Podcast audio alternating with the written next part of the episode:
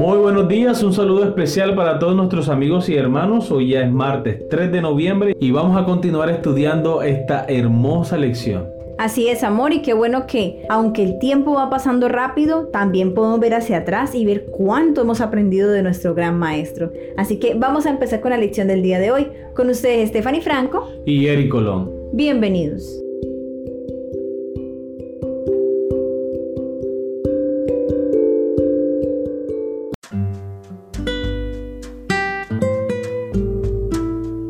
El Rabí Jesús, el título de la lección para el día de hoy. De todos los capítulos del Nuevo Testamento, ningún comienzo es más famoso que este. En el principio era el verbo, y el verbo era con Dios, y el verbo era Dios. Juan capítulo 1, versículo 1.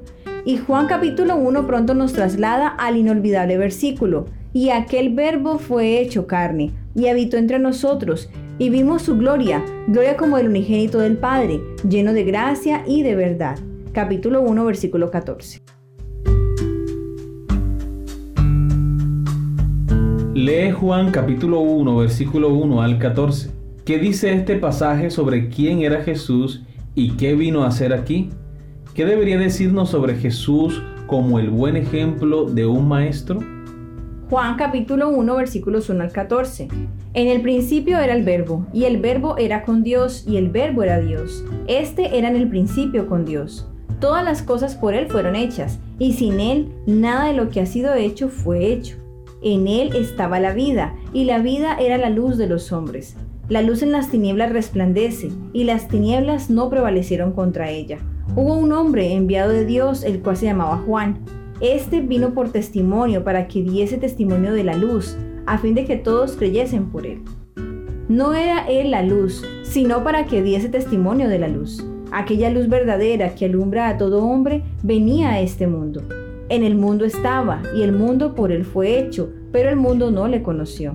A lo suyo vino, y los suyos no le recibieron.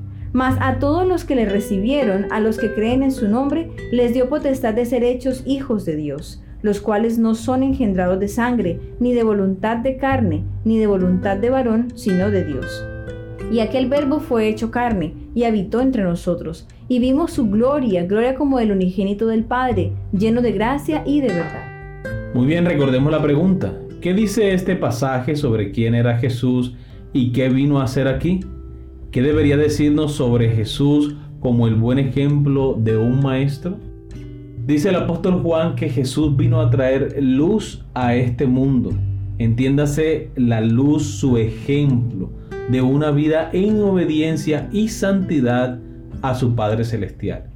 Vino a traer luz a este mundo oscuro entiéndase por oscuridad ese pecado que está arraigado en el corazón del ser humano, el pecado del egoísmo, el pecado del orgullo, de la vanagloria, el pecado de la autosuficiencia. Ese pecado vino a quitar Jesús del corazón del ser humano, para que el ser humano entendiera de que sin Dios no es nada, que debemos depender de Él. Si queremos tener vida, la única fuente de vida es Cristo Jesús. Y si vivimos apartados de Él, pues no tendremos vida. Moriremos naturalmente, como lo dice la Biblia. El alma que peca, esa morirá. Así que, queridos amigos y hermanos, debemos aferrarnos a la promesa de que en Cristo Jesús tenemos vida, vida en abundancia. Amén. Muy bien, continuamos con la lectura. El mismo Dios que habló con Adán y Eva en el Edén y con Jacob en medio de la nada, ahora se presenta como persona. Dios, dice el Nuevo Testamento, se personificó en Jesús. A través de Jesús podemos conocer la voluntad y los caminos de Dios, porque Jesús es Dios. El capítulo sigue diciendo que Juan el Bautista era un predicador tan convincente que incluso los dirigentes religiosos de Jerusalén sospechaban que podría ser alguien especial pero estaba preparando el camino para alguien más grande que él. Alguien asombrosamente especial estaba a punto de aparecer. Y él, Juan el Bautista, era indigno de desatar las correas de sus sandalias. Al día siguiente vio a Jesús y declaró que era el Hijo de Dios. Ese día y también un día después dijo que Jesús era el Cordero de Dios. Además, dos de los seguidores de Juan el Bautista deciden seguir a Jesús.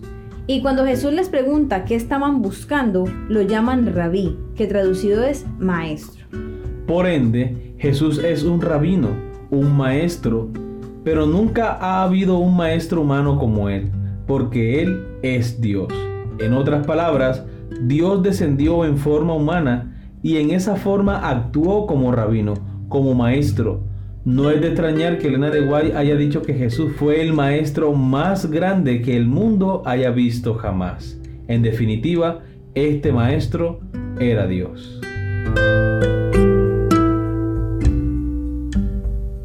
Muy bien, hemos llegado a la pregunta final. En vista de quién era Jesús, ¿por qué tiene sentido aprender de él las mejores formas de enseñar las verdades espirituales? ¿Qué podemos aprender de Jesús acerca de por qué no solo lo que decimos es importante para enseñar, sino también lo que hacemos? Yo pienso que esa es la parte más importante y quizás la más difícil que hacer. No simplemente es predicar o enseñar, sino aplicar lo que se está predicando o enseñando. Y esto era lo que impactaba la vida de las personas cuando veían a Jesús. Decía, este habla con autoridad, no es como los fariseos este habla con autoridad porque Jesús no simplemente decía que había que ser misericordioso y bondadoso, mostrar amor al pobre, al necesitado. Él no simplemente predicaba esto, no simplemente lo enseñaba, sino que él lo aplicaba en su vida diaria. Su vida diaria era de entrega y servicio a la comunidad, a las personas, a los dolientes, a los enfermos, a las viudas, a los huérfanos algo que no veían las personas que hacían los fariseos o rabinos. Entonces esto impacta la vida de las personas y seguían a Jesús por esa influencia y por ese poder que se sentía que emanaba de él, del Espíritu Santo. Amén. Muy bien, amor. Ahora que mencionas ese punto, quiero compartir con todos un comentario de nuestra hermana Elena de White. Jesús ha hecho posible que todo el mundo obtenga un conocimiento inteligente de su misión y obras divinas. Vino para representar el carácter de su Padre ante el mundo, y a medida que estudiamos la vida, las palabras y las obras de Jesucristo, en todo sentido recibimos ayuda en la educación de la obediencia a Dios. Y al imitar el ejemplo que nos ha dado, nos transformamos en epístolas vivientes conocidas y leídas por todos los hombres. Nosotros somos los medios humanos vivientes llamados a representar el carácter de Jesucristo ante el mundo. Exaltada Jesús, página 163. Muy bien, queridos amigos y hermanos, hemos llegado al final de la lección. Esperamos haya sido de gran bendición para ustedes como lo ha sido para nosotros. Les esperamos mañana con una nueva lección. Que Dios les bendiga.